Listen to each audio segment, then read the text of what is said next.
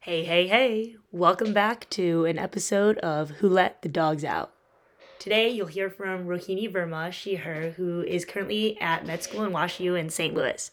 We first met in high school, where she was quite core to my experience and continues to make me laugh. Today, we chat a little bit about her life now, different content recommendations, and oddities of Saint Louis. Here's Rohini, everyone.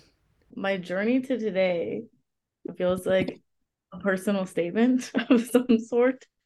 I would just say I was born technically in the city of Detroit, then lived in Troy, then moved to rural Michigan for a few years, then moved back to Troy, where I met you. After high school, I moved all the way to Baltimore for college at Hopkins. And hot take, which I don't think should be a hot take, I really loved Baltimore. I missed it a lot. And then after I graduated, I moved to D C for a year and a half for my gap year. And then I moved to Saint Louis, Missouri for my med school education. You're WashU, right? Yeah, I'm at WashU. Okay, cool. What inspired going to med school? Did you have a breakthrough moment, or is it was just a passion that grew over time? Yeah, you're literally asking for a personal statement right now. I feel like it was something that I grew up around because my parents were both physicians. But basically, I feel like I grew up around medicine a lot, and I liked it and thought it was cool because my parents did it. But I don't think that I really understood medicine and like really wanted to go into it for my own reasons until some of my family members got sick. And also in college, I did a lot of work. There's a period of time in college where I wavered because I did a lot of community work and I realized I really loved it. So I thought really hard about whether I wanted to do like a career in community work or in medicine, but then I did an internship at an L G B T health center in Baltimore for a summer, and I realized I can definitely combine them. And that's what also shaped me coming to WashU in particular, because they have these like pathways you can do. I think a lot of people choose to do research or innovation, but I came here because I wanted to do their pathway on advocacy and international health. And I feel like now that I'm in it, it's confusing because there's so many places my career could go, and I don't really know exactly how to narrow down the definition of community work, but that's what inspired me. All right, word. Do you have a big question you're trying to answer for yourself right now, whether it's medical related or not? I feel like the big question is just like what I want to do with my life, because I feel like up until this point, like the goal was to get into med school. And I feel like even in college, I would be like, okay, once I make it to med school, like everything's going to be good. That's the ultimate goal. But now I'm here and I'm like, I actually didn't think about what's coming next. So I don't know. I feel like at every step in my life, I've been like, this is the biggest decision of my life. But now I feel like I need to choose what path my career is going to go down. And that's like a big, like overlying question for me. I don't feel like it's something that I'm like reflecting on every day, but that's probably like the big question mark. Word. You think in, in medical world, it's hard to pivot the pathway and decision throughout the twenties, thirties? I feel like in general, I'm kind of like a person who thinks like it's never really that deep. Like it's a big decision, but there's definitely ways you can change your career. Would it suck and would it take a lot of work that maybe you could have just gotten right the first time? Yeah, but you can definitely move around. It's just I don't want to have to be in a situation where I put years into the field and then I realize, oh, I don't really like it that much. So that's why the it's a big question for me, but I don't feel like you're ever in life stuck in one thing. Yeah, get that. Pivoting from med school life a bit, what is something that makes you laugh? Something that makes me laugh? Yeah. I okay, I feel like the Netflix show Derry Girls, have you seen it? No, I have not. But I'm intrigued. I feel like you'd like it. It's like dairy as in D E R Y, as in Ireland, Northern Ireland. But it's just really funny. Like, it's just a, it's a pretty short show. And like, it doesn't take that long to get through it. But it's set in this tense political period between Ireland and England. And yeah, it's just really funny. That show makes me laugh all the time. And I think I've seen it like probably four to five times now. That, see, that's commitment. Yeah, that's what I'm committed to. It's Dairy Girls. I feel like there's three seasons. I don't know. It's not that long. And the episodes are twenty-something minutes, so they go fast. But it's really good. And I feel like it's hard for me to connect with comedic things. Like, usually they don't make me laugh all the time. but Derry Girls is something special. I'll have to check it out. I was going to ask you for a content recommendation later. If you want to chat about now, what's what's something you recommend? Oh, music wise, I feel like I'm in this, I get like these periods where I become super obsessed with one artist and I like have to listen to every music like song I've ever produced. And then I listen to them for a few months and then move on. But right now I'm listening to Pip Millett. She's like a British R and B singer.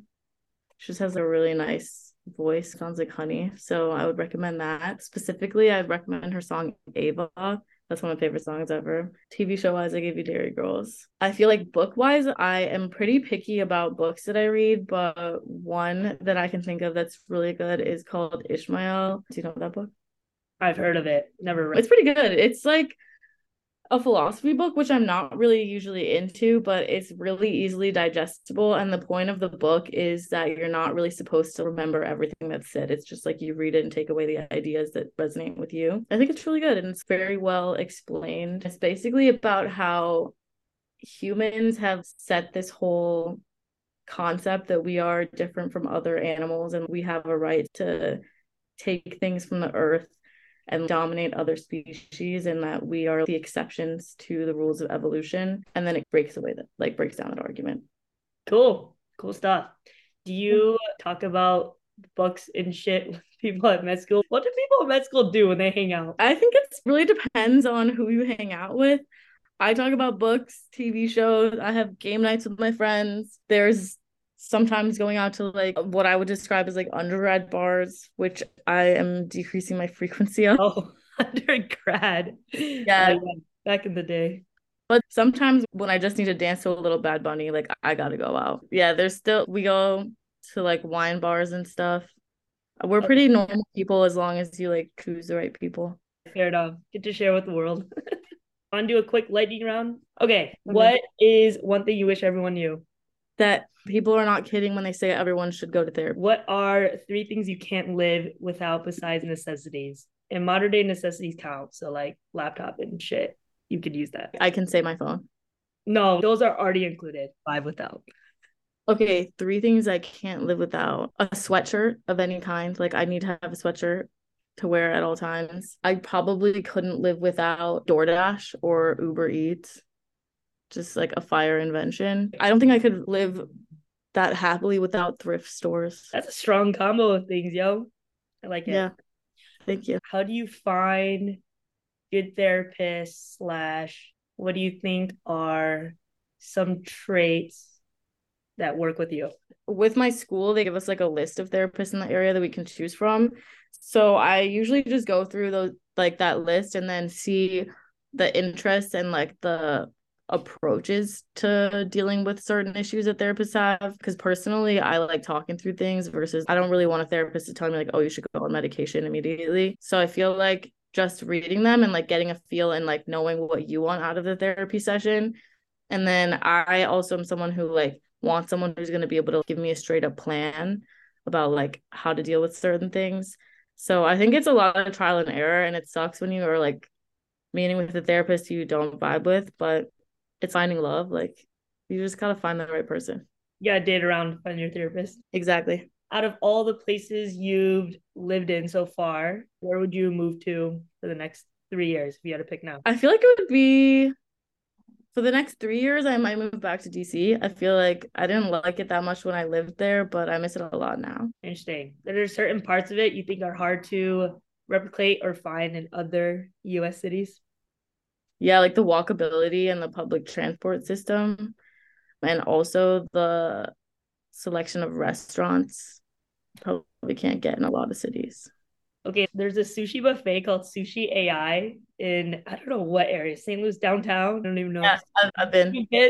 Or it's like yeah. fourteen dollars all you can eat for lunch. Yeah, yeah. That shit fills, dude. I don't know where they get all this fish from. Dude, that's the questionable thing. Like, where are they getting the sushi in Missouri that only costs you fourteen dollars for all you can eat? I know, but it doesn't taste that fishy to me. It's fine. I've been back. Right? And I never you. feel sick from it either. They still have the scooters around the city, or is there different, like, regulation around that now? The electric scooters? No, like, I know what you're talking about, but I have this personal fear of electric scooters, oh, so okay. I've never been on one, and I avoid them. All so. Right, fair enough. But you still have to avoid them, so it means they're around. Yeah, they're around a little, yeah. Okay. Cool beans. Anything else you want to share or talk about? Not really. I just came on here to chat.